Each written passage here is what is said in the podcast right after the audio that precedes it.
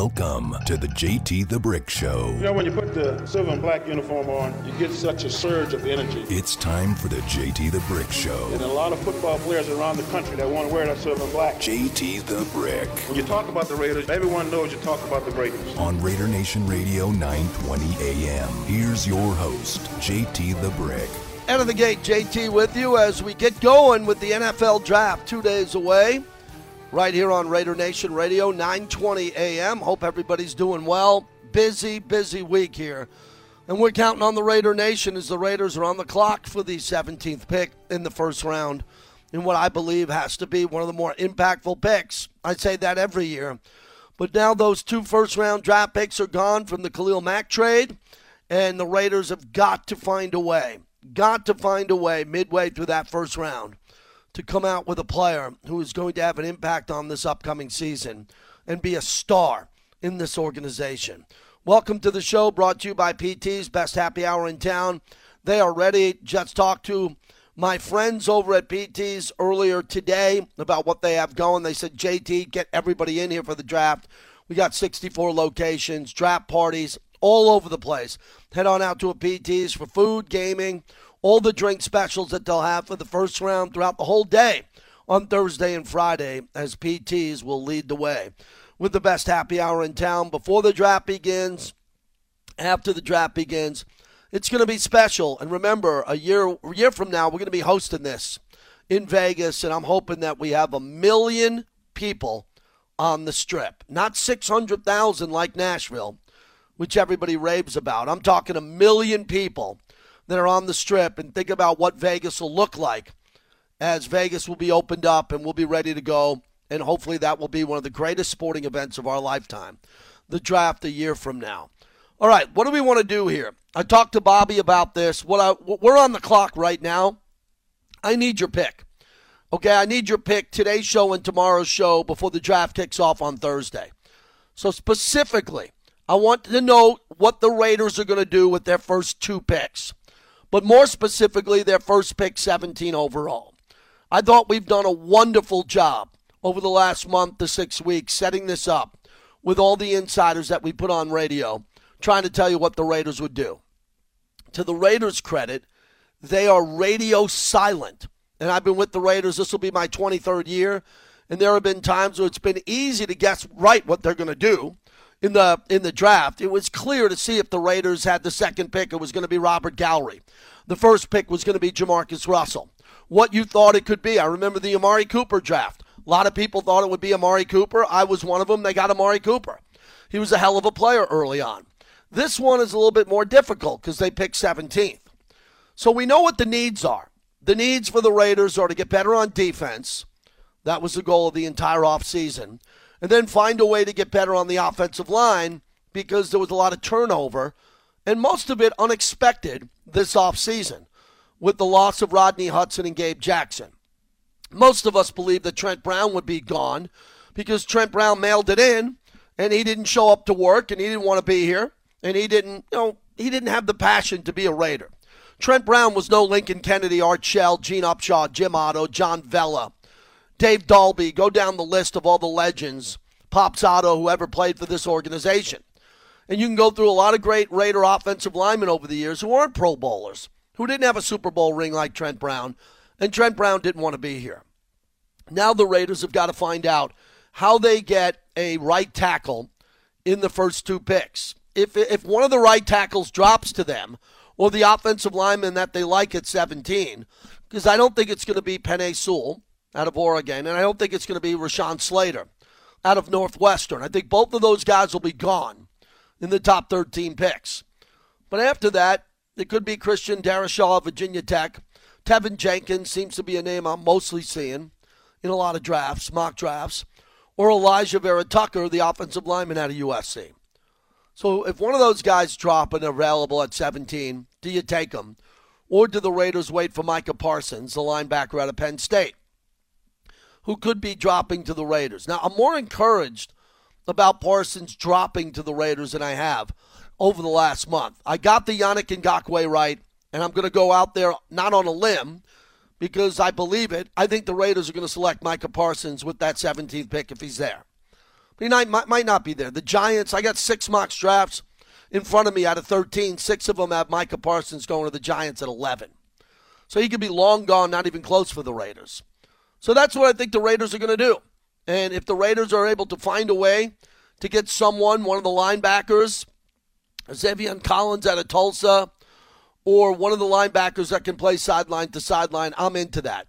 I'm shocked that some people don't think that the Raiders need a linebacker. I'm shocked. You know, some people think that the Raiders. I go through this every year. Every year, people don't think the Raiders need a linebacker. They're like, well, we got pressing needs. Pressing needs. I'm like, well, linebacker's been a pressing need for 20 years in this organization. Why not go get one in the first round? But everybody spins that there's more of a pressing need. Last year, Henry Ruggs. Uh, maybe this year, right tackle. Maybe safety, right? Everybody's talking about safety. And you want to get a safety. And I think the Raiders can get out of this draft with the safety. Maybe by trading up out of the second round or trading up out of the third round. Everything is in play here. But what I want to do with you today and tomorrow, and I really want to focus on this. I got open phone lines. We don't want to wait. I want to get going now with who's the pick. So when we're there talking about it on Thursday, we know who the pick is, and we can give credit to you and the Raider Nation. Bobby told me we got probably about a half a dozen Grimaldi $50 gift cards. Uh, for those locally, you got to be living here in Vegas. If you're up north or somewhere else, I'll buy you beer when I see you. You know, JT buys you beer when I see you, and there's a bunch of draft parties that are coming up this weekend. The Black Hole is over at the Westgate. Uh, the Modelo draft party is over at the M Resort and Spa, so you can go over there to watch that. And if I see you and you get the pick right, even if you don't get the pick right, I'll probably buy you a beer anyway as Modelo is a new proud partner of our show. So that's where we're going. Who's the pick at 17 and why? We know the need. Now, I do my national show every night, and guys call me from, and it's much harder. It doesn't matter, but it's much harder doing a national show around the draft because I literally get calls from people in Detroit, and I get calls from people in Seattle saying, JT, who we taking? And I got to know what the need is of all these other teams, and I think I'm prepped up and ready to go with this. This is the strength of this show is the NFL draft and free agency. And one of my favorite shows coming up around the corner, which is a big one, is the schedule release party. May 12th, where we have a lot of fun and we book travel together and we figure out what road trips we're going to go on. So, what do the Raiders do in the 2021 draft? 17th pick overall. And does Mike Mayock move up with Jon Gruden in the draft to get a player? I've encouraged that. I don't care about the second round pick next year. Mike Mayock should. That's his equity. That's what he does. But Jon Gruden now wants to win. And it's go time with this organization, and they have to win. So if they end up moving up and they lose a second round pick as they move up into the first round, and they swap out their 17th pick, maybe for a higher pick, and they got to give up a second round pick or two seconds over the next couple of years, I'm fine with that. Because if they get the player that they want, that is great. And then I thought the Raiders did an outstanding job this offseason on defense we continue to look at the depth that they've added on the defensive line and what they've been able to do, which I find very encouraging. They have so many bodies up front on the defensive line at the defensive tackle position after bringing in Ngakoue and tightening up the secondary. I'm not in love with the secondary.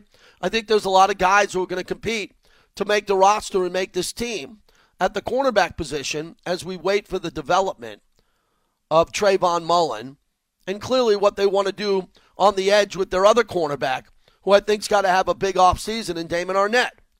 You know, I'm not a big believer in Lawson. Isaiah Johnson made a big play. I'm not a Nixon guy. I'm waiting to see Amik Robertson. I'm not a big Daryl Worley guy. Nothing wrong with him. You know, Rasul Douglas came in, and he at least has film and he's played in this league. But these are a bunch of guys. They're not elite. The guys who need to be elite are Damon Arnette taken in the first round and no doubt about it, Trayvon Mullen, a national championship cornerback. Those two guys have to develop into the type of players that the Raiders had. I'm not saying Mike Haynes and Lester Hayes. I'm not saying that. But I'm saying they got to be really good. They were drafted high to be Pro Bowlers.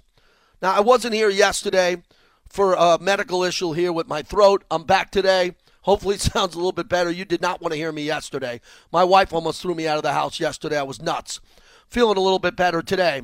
As I jump in, I wanted to talk about the passing of Mike Davis, who passed away. When I started with the Raiders in 1998, there was a place in the Bay Area called Jim's Cards and Comics. Anybody remember that? It was up in the Bay Area. Jim had a card and comic shop, and he did a lot of Raider signings. And he was a big fan of the show, and he really was a big proponent for what I was doing. And I went out with Jim, and Jim said, I do a lot of these signings here, and I'd like you to come by and just MC it and be with the guys. And I'll pay you a little bit of money, and you could sit here and sit with the guys, and then we'll do a Q&A. And that was a big deal for me back in the day because no one knew me in the Bay Area except a couple of people listened to my night show. And that was important to me that a guy believed in me. And he said, Come on out to the store. And one of the first signings I ever remember was with Mike Davis. And I sat down with Mike Davis, and there was a line going out the building, out the building, and then down the block. I'm telling you, that'll be 150 people online. And Mike Davis was signing the Red Right 88 interception picture. And he was such a gentleman. I just sat at this table with him as he signed. He took pictures with everybody. And it was one of the first times I ever got to see the power of the Raider Nation. You know, I've been in the black hole, and I got a chance to see people in the black hole on game day and tailgate. But this was different to me. This was being in a store and seeing Raider fans with their kids waiting in line. And this was well over 20 years ago. And it was different. There was no Twitter, there was no Instagram camera phones weren't what they were today. And Mike was able to step out and take pictures with everybody. And that play that he made against the Cleveland Browns is one of the greatest plays in NFL history for a defensive player, if you think about it. And what I love about that play, and we talked about it over the years, and I've always brought this up with Mike about San Diego. The Chargers were the favorite that year to get to the Super Bowl out of the AFC.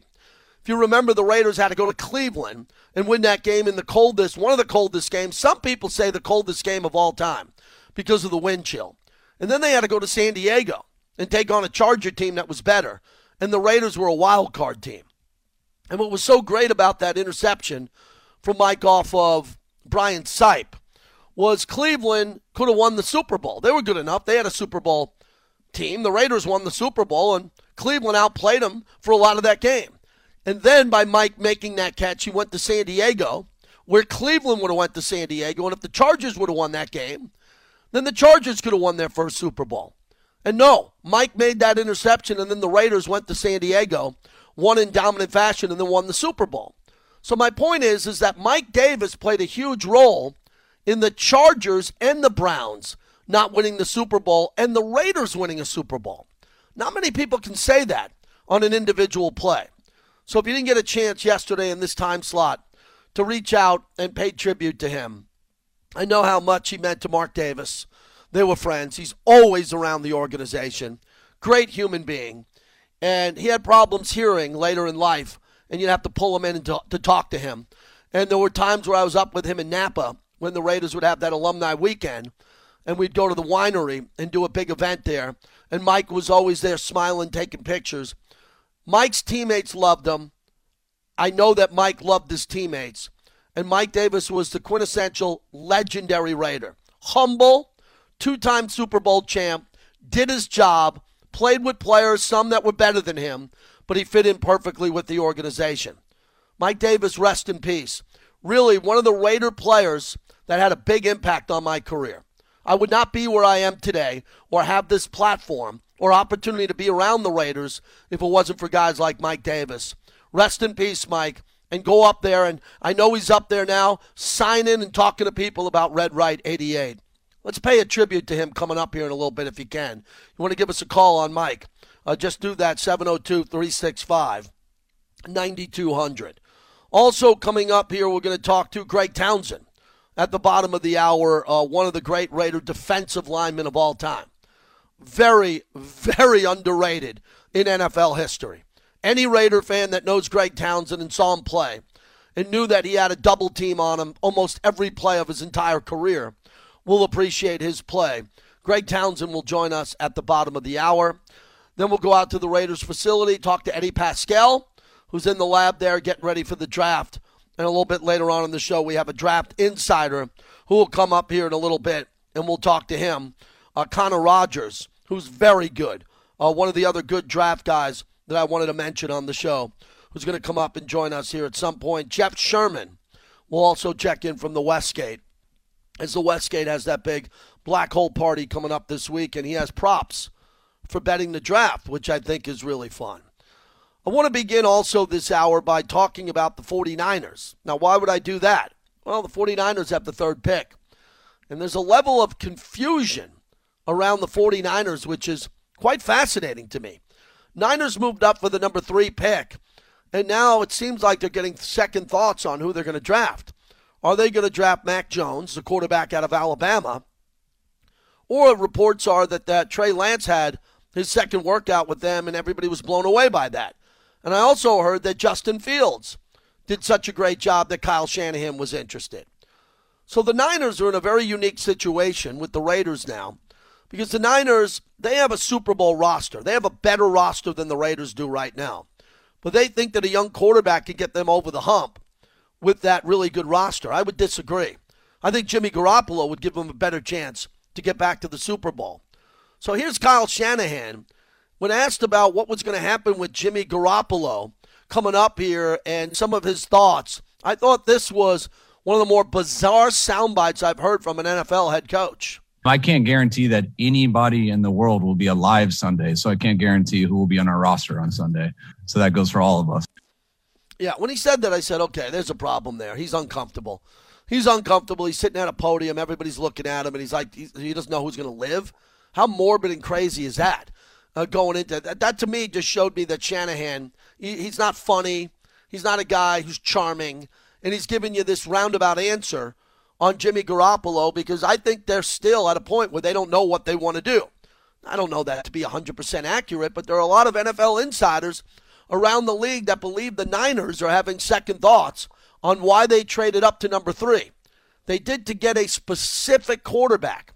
Fortunately for them, there's three that'll be taken after the first two, after Trevor Lawrence and Zach Wilson are taken. So I still believe they're going to take Mac Jones, but I think the Niners are thinking about Trey Lance.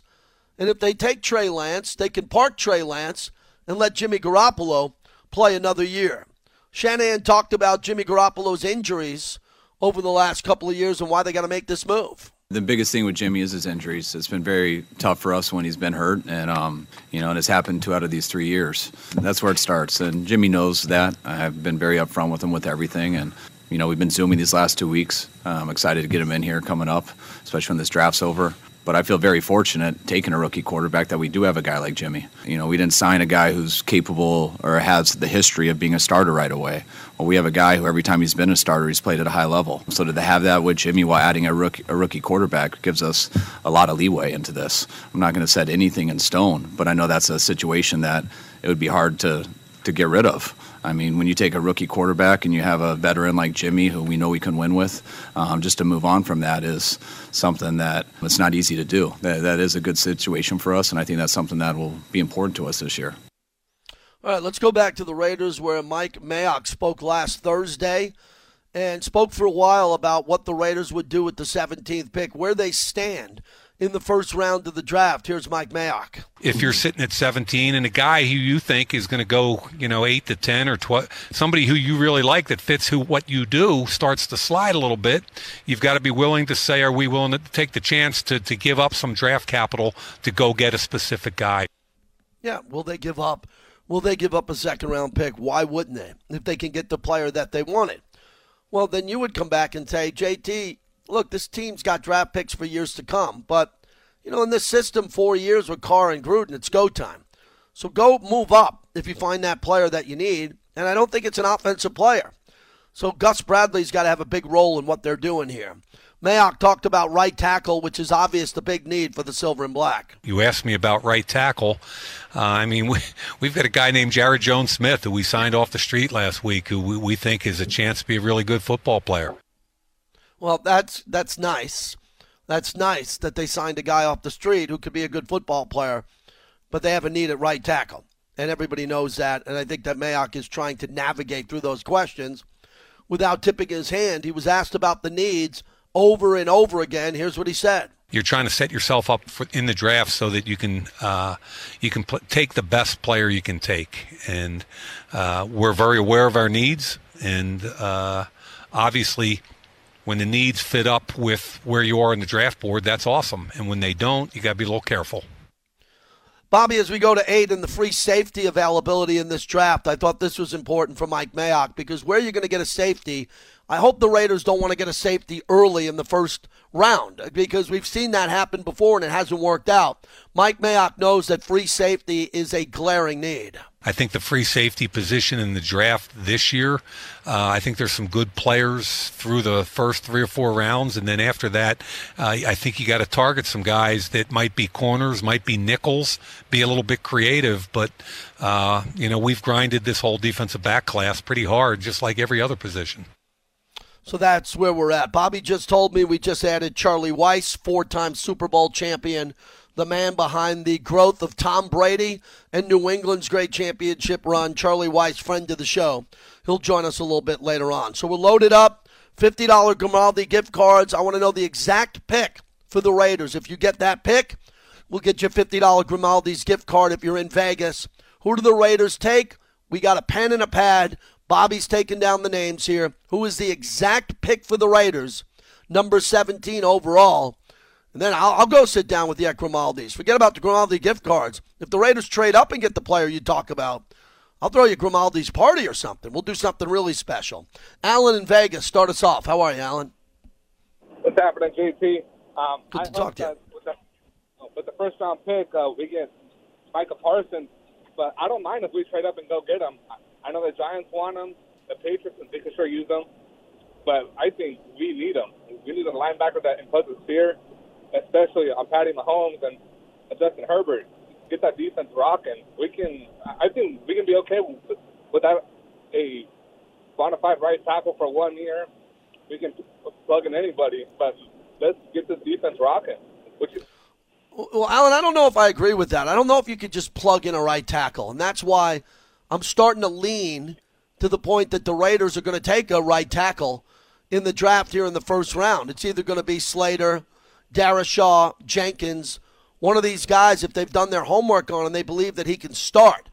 But he better be able to start without limited OTAs and practice and the opportunity to play a lot. If they're going to take a right tackle and the Raiders are going to do it, I'll be happy with the players because all the homework I've done on the five that I, thanks for the call, all the players that I have charted who the Raiders could take, they're not going to get Penei Sewell, and I don't think they're going to get Slater. But if they get Darrisaw or Jenkins or Tucker in the first round, I think we could celebrate that. I think that everybody at the draft parties will be excited that the Raiders are going to have that starting right tackle, but he better be a starting right tackle. He better not be a developmental player. Micah Parsons, if he comes in and he's available at linebacker, he will start. Someone will be sitting for the Raiders at the linebacker position, and Micah Parsons will be playing because it'll be one of the most important defensive draft picks that the Raiders have had in a long time. So there's a lot going on here with the decision that the Raiders need to make.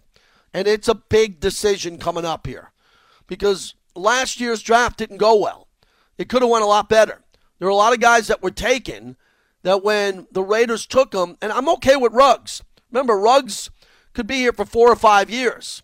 You know, the Raiders have control of Ruggs, and Ruggs is supposed to develop into a Tyreek Hill type of player. So I'm good with that. And Damon Arnette, I thought, was a reach. I thought he was a flat out reach. And Lynn Bowden was not a good pick. He didn't make the team. So there were a lot of picks last year that I don't think were good fits for this team. But the concept of why Mayock took them made a lot of sense. They were need picks. They were trying to get explosive on offense. They took Ruggs and Bowden in the first three rounds because they wanted to give Carr more weapons. Let me remind you, Carr's got plenty of weapons now. All right, enough with Carr. Carr's got plenty of weapons. He's a hell of a quarterback. He's a top nine quarterback in this league who's got to get to like six or seven. And I believe he's going to do that. He's in the prime of his career. But Derek's got more weapons than he needs. Derek needs a little bit more protection in front of him on the offensive line, and Derek needs some players on defense that can turn the ball over and get him the ball back. And that's what I think is a priority here. And I'm very optimistic. I'm always optimistic going into the draft. I was optimistic all last year because the Raiders were in Vegas. I was optimistic that they were a playoff team the entire year. They started off 6 and 3. Even at the end of the year when they weren't playing well, they were a playoff team who beat Kansas City and New Orleans. And a lot of good things happened last year. And I like to remind people of that. And I'm very optimistic that the Raiders were so active in free agency on the defensive side of the ball. They have a much better front seven this year than they did last year. So all of that gives me optimism coming into the draft. But what I think the most important thing is is to make sure that Thursday night, when the commissioner reads the number 17th pick, and it could be earlier, if they move up, that this is a player that's going to be a flat out beast, a great offensive lineman that will be a bookend to Colt Miller for years to come, or a defensive player that's going to come in and start week one when that schedule comes out and be a Raider for a long time in the likes of Villapiano, Millen, go through all the great players that have played for this organization, Danny Conners, whoever it was who made big plays over the years. Let's find that player.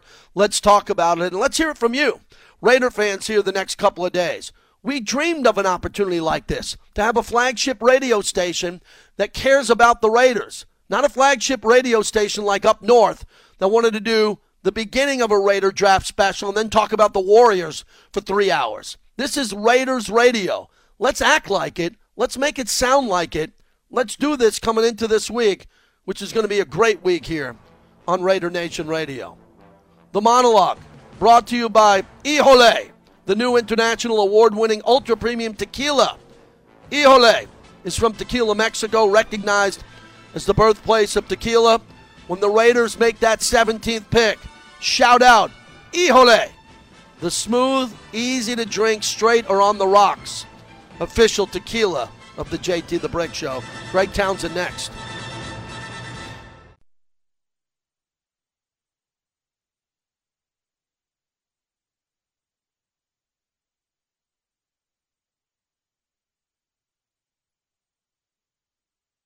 I made a comment a couple of months ago about Ruggs and about that whole class last year needing to step it up this year. And I, I still believe that. And and from Ruggs' perspective, I mean the sky's the limit for this kid. We kind of we knew exactly what he was, and that's who he is. We we had no surprises last year in Ruggs. Now he needs to take it to the level two now, the next level up. Stronger, better route runner, finish, get both feet down, all those things, and we think he will. Mike Mayock on Henry Ruggs III. JT back with you, brought to you by Bell Solar. Hey man, if you're looking for a job, there are a lot of people who aren't looking for jobs, unfortunately. That's a different topic. If you're going to get a job, get a big one. Bell Solar is currently hiring sales professionals. If you're interested in applying for a sales position with Bell Solar, call 702 979 1277. Solar is here, and it's here forever. Best company in town to work for, Bell Solar, proud partner of the show what Mike Mayock said about Henry Ruggs is very accurate. The reason they took him over Jerry Jeudy and CeeDee Lamb is because they believe what he brings to this offense is an explosive side of what Tyreek Hill brought to Kansas City. And I said that a lot last year, and I can no longer say that until he develops into that type of player. We've seen him flash, but the question is, how hard is he working with Carr in the offseason to be the number one primary receiver? Where he wants the ball all the time and he gets more touches than he expects. Because I'm sorry, Henry Ruggs III, but Darren Waller is the go to guy on this team now. Waller, who's not a receiver, he's a tight end. And Ruggs is going to have to find that alpha in him to go to Carr and say, no, no, no, no. I'm your number one guy. I'm the guy that you took in the first round. I'm the first Raider drafted in Vegas. Get me the bleeping ball and I'll get open. He's got a lot to prove especially with all of his former teammates coming out of the draft now. People saying that they're better than him, like Jaylen Waddle and obviously DeVonta Smith, who won the Heisman Trophy. There's pressure on Ruggs this year, and there should be for him to play at a higher level. 702 365 9200, Raider 914. Thanks for waiting. Go ahead. Hi, JT. How you doing? Love your show. Um, I'm going to say a few things, and I'll hang up and listen to what you got to say. Mm-hmm. Raider Nation needs to to go on YouTube and just watch a couple highlight reels of uh, and Michael Parsons. Mm-hmm. And if they can't understand how bad this team needs guys like that, then they're not really paying attention. I understand tackle uh, is a big need, but this draft class supposedly is deep on tackles. We need a guy on defense that can fly around the field and make plays all over. These guys can cover. These guys can knock the, the running back back. These guys can chase down a quarterback. They're faster. They would be the best players on our defense right away. We need guys that can play right away and that can make a difference right away. It's been years. Thanks, JT. Talk to you soon. Yeah, I agree with you on everything you said. They got to find a way to get they got to find a way to get defensive players that can have an impact. Like our next guest, once a Raider, always a Raider. Super Bowl champion, one of the greatest Raider defensive ends of all time. Great to catch up with Greg Townsend again. Greg, good to talk to you. I hope you're well. How are you? Good, JT. How you doing, my man? I heard you was under the weather. Yeah, I got a little voice problem, but I'm working through it. I need to scream for the first round of the draft, so I needed that extra day. Hey, take me back. You. Take me back to your draft and where you went in the fourth round, the 110th pick. Were you surprised by that with your athleticism and what you did in college? Where, where did you think you were going to go, and what were your expectations like coming into your draft? Well, first of all, yeah, I thought I was going to be a free agent because I came in as an undersized defensive lineman slash linebacker. Uh, wasn't getting no lot of feedback from anybody. I was going to a lot of combines, uh, a lot of workouts. Uh, a matter of fact, I had left school at that point at TCU. I left. I was doing all my workouts at USC. So I got a chance to see my friend Don Mosebar before I knew he was Don Mosebar. wow. But uh, we did all our workouts there. I didn't get no feedback or nothing. So yes, I was very, very surprised to get the phone call as the 110th player pick. Uh, Dan Conners called me, matter of fact, and asked me, "Hey, how would you like to be a Raider?" we just chose you in the fourth round, and that, that was the best news I ever heard in my ears, man. Because, uh, like I said, I thought I was going to be a free agent. Greg, what was the key to your development early on? What did Al Davis see? and talk about your position coaches where they could find your talent, obviously put more weight on you, and talk about more of the mentors there that got you up to speed to be a great player early. Well, uh, like I said, uh, I was undersized defensive end. Um, so when I came in, uh, the day before or a couple of days before the draft, I sat down with Tom Flores, and congratulations to him on his awards for the Hall of Fame. I sat down with Tom Flores, and um, he says uh, my defensive line coach liked what he saw. He said I gave him the tape, and he saw your takeoff, your kid off on the ball, and he came back to my room five minutes later and said we want to get that guy. So I guess it was my takeoff that they saw that they wanted to work with, and then when I got to camp, Earl Leggett, who was the master of defensive linemen, uh, you know, he coached some of the best defensive linemen ever uh, he he sat down and we we went over some pass rush moves. We went out on the field. We worked on a few, and man, it was just like peeling bananas. It was just so easy. So once I got on the field and be able to to go go with the moves live, uh, I saw my I saw my future with the Raiders. Put it like that. Greg Townsend is our guest. So obviously, some Super Bowl champions on that team and some really good players and the Mavericks and the guys who like to party and have a lot of fun. How did you stay under control? What was your like life like off the field with all the intensity on the field and the life off the field in Los Angeles with this team? Well, you know I'm an LA boy anyway, yeah. so I understand I understand about the the party crowd, the scene and and the nightlife. But for me it was about being accepted as a Raider. They were a new team down there in Los Angeles at that time in 1983, and I want to be accepted as a Raider. And you know, seeing some of the great Raiders like the Rod Martins, the Fred, uh, the the, the uh, Cliff Branches, uh, just all the greats, the Lester Hayes. It, was just like I want to be one of these guys.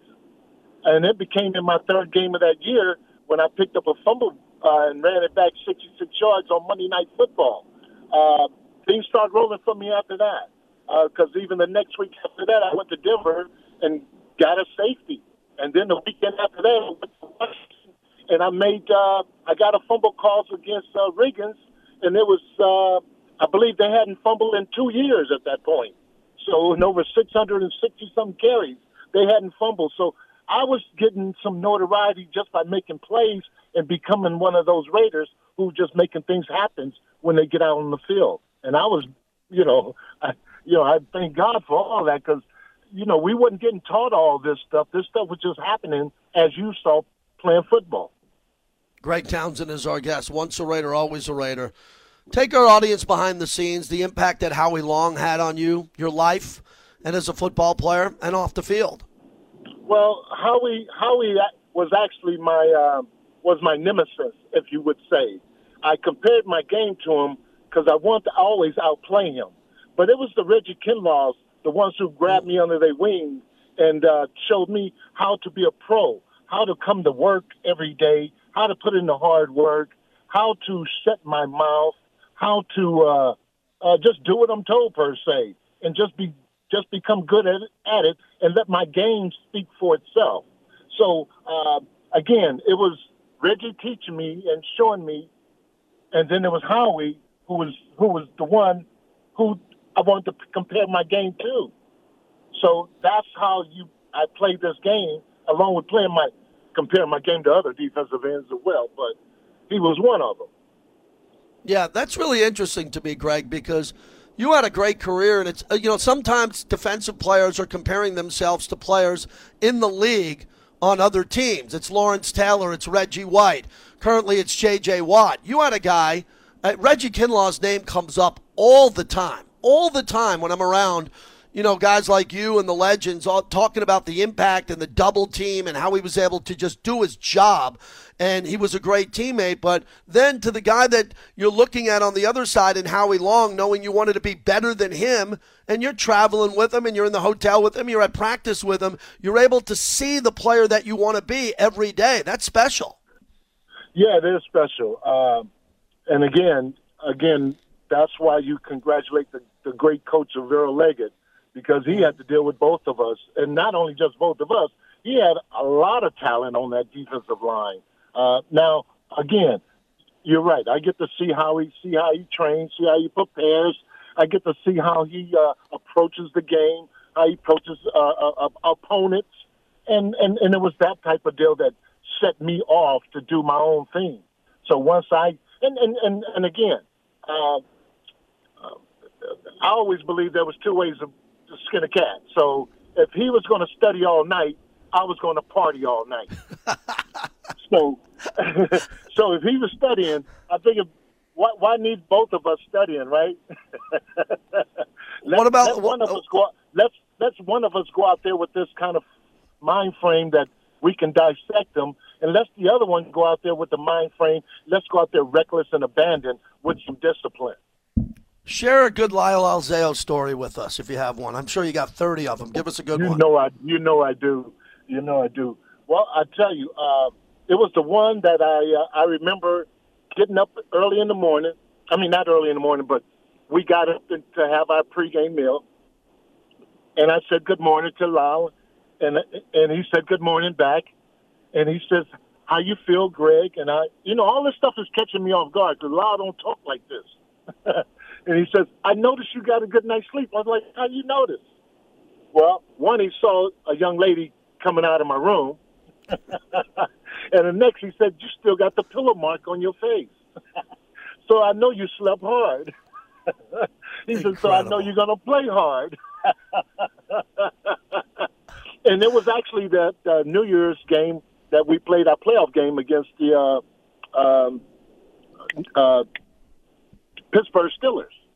Wow. And if you recall, if you recall, Lyle had two sacks in that game, and so did I, because there I was again, a, a young pup, comparing my game to somebody that knew what the game was all about. Wrapping it up with Greg Townsend. It, it was just encouraging, and it was encouraging for an older guy like Lyle to not uh, reprimand me for having a young lady leaving my room at that night at that time of night. I gotcha. I gotcha. Who's the greatest quarter? Who's the greatest quarterback you've ever gone up against on a consistent basis?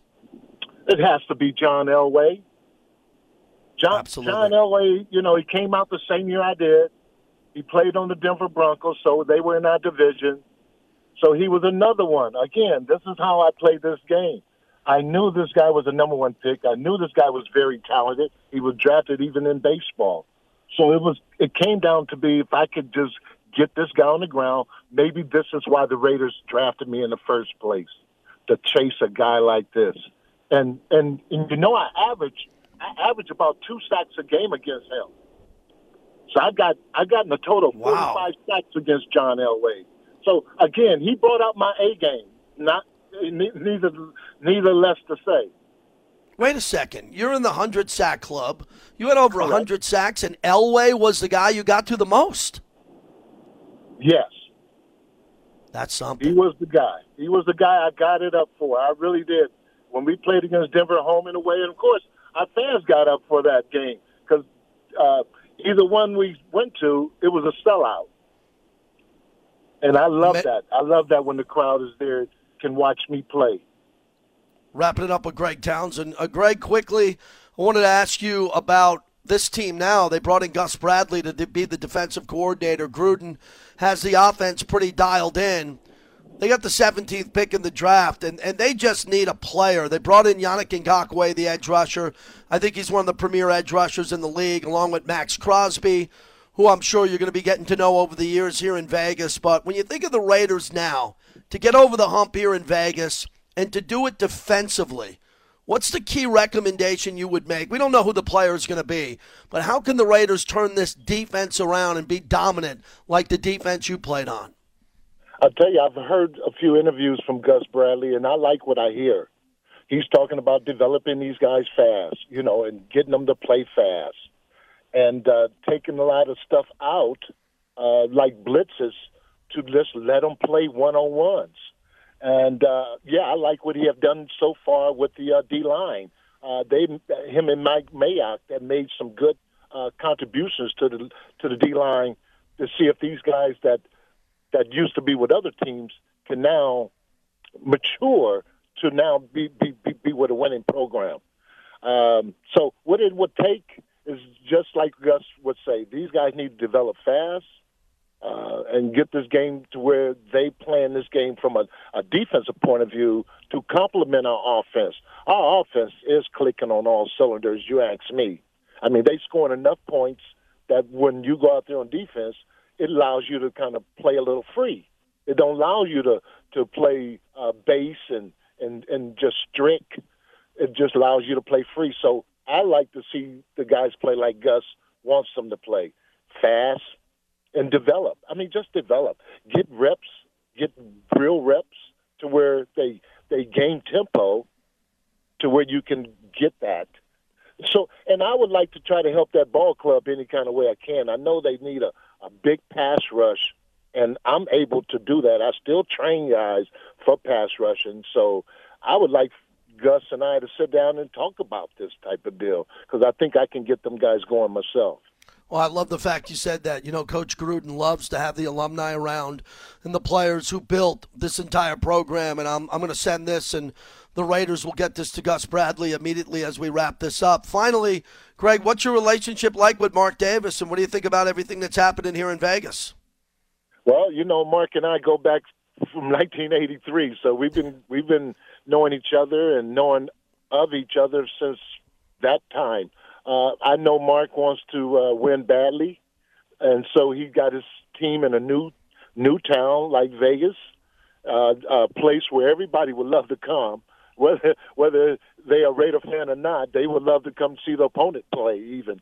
They just, that's a city they love to come, and I just love to see Mark make a m- uh, his mark, no pun intended, in Las Vegas because that's a really good town to make your mark in, and and I'm just rooting for him. I love the guy, and uh, I know he loved the Raiders as much as most of us do that played. So uh, we just wish him all the best. Awesome, Greg. Great to see you. I hope to see a bunch this year. The stadium opening up, fans coming out, and you're a big part of the history of this team. And my phone's blowing up. I'm getting texts from Cisco and the Black Hole. All my Black Hole guys are like giving me thumbs up. That's our guy. That's our guy. Awesome. So Awesome. hopefully we see you out here soon. Uh, Be well. Thanks for coming on. You will, JT, and thank you very much. Bye bye, Thank Bobby. you. You got it. Thank you. There he is. What a nice guy. Greg Townsend. Appreciate him coming on. We had to push him back from yesterday and get him in today, and he couldn't have been a, better gentleman about it. What a player he was. And again, underrated because he played with Howie Long, Lyle Alzado, the great players that he played with around this league. I had no idea he sacked Elway that many times. But that's Elway's all time biggest nemesis. He got John Elway, I think he said 45 times with all the sacks that he had. That is special. in the rivalry, and that's a big rivalry, the Broncos going up against the Raiders in Townsend.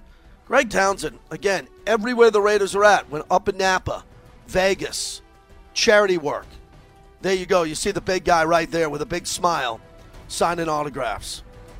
One hell of a player. Man, if the Raiders could get guys playing as hard as him on that defensive line, they'll be in a great spot. Thanks to Greg Townsend as we continue on. Charlie Weis, the former great offensive mind, will join us in a little bit on Raider Nation Radio.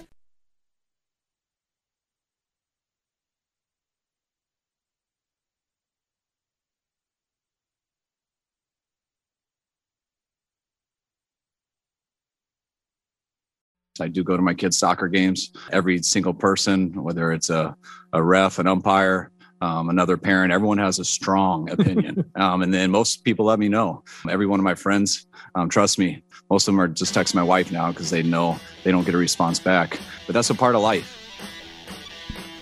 It's Kyle Shanahan, head coach of the 49ers. Looks like the Niners are going to take Mac Jones at number three. What I find interesting is I go on a lot of uh, my other friends' draft shows. So this week I'm going on a show in Baltimore. I'm going on a show in Jupiter, Florida. I'm going on a show in Dallas. And they do these things on local radio shows where they have someone from the city make the pick. So I'll be making the Raiders' 17th pick, but they got to tell me who's left on the board. So if Micah Parsons is on the board, I'll take Micah Parsons. You know how that goes. You hear that on a lot of these shows over the years. So I'm going to be doing that the rest of the week when it comes to the Niners, a lot of people know that's the beginning of the draft. The beginning of the draft is the Niners at three. Because after after Zach Wilson goes, the quarterback from BYU to the Jets, then the Niners could go Justin Fields. They're probably going to go Mac Jones. That means Justin Fields drops. And what does Atlanta do at number four? Most drafts have them taking the tight end Kyle Pitts, who gets compared to Darren Waller all the time. And then how far is Justin Fields going to drop? It's amazing. You know, Derek Carr has gotten a lot of heat over the years. Is he going to be the quarterback? The one year where there are a lot of quarterbacks that the Raiders could go after, Carr looks as secure as he's ever looked in the number four jersey for the silver and black. Funny how that plays out with the media, huh? One hour up, one more to go. Brought to you by PT's JT.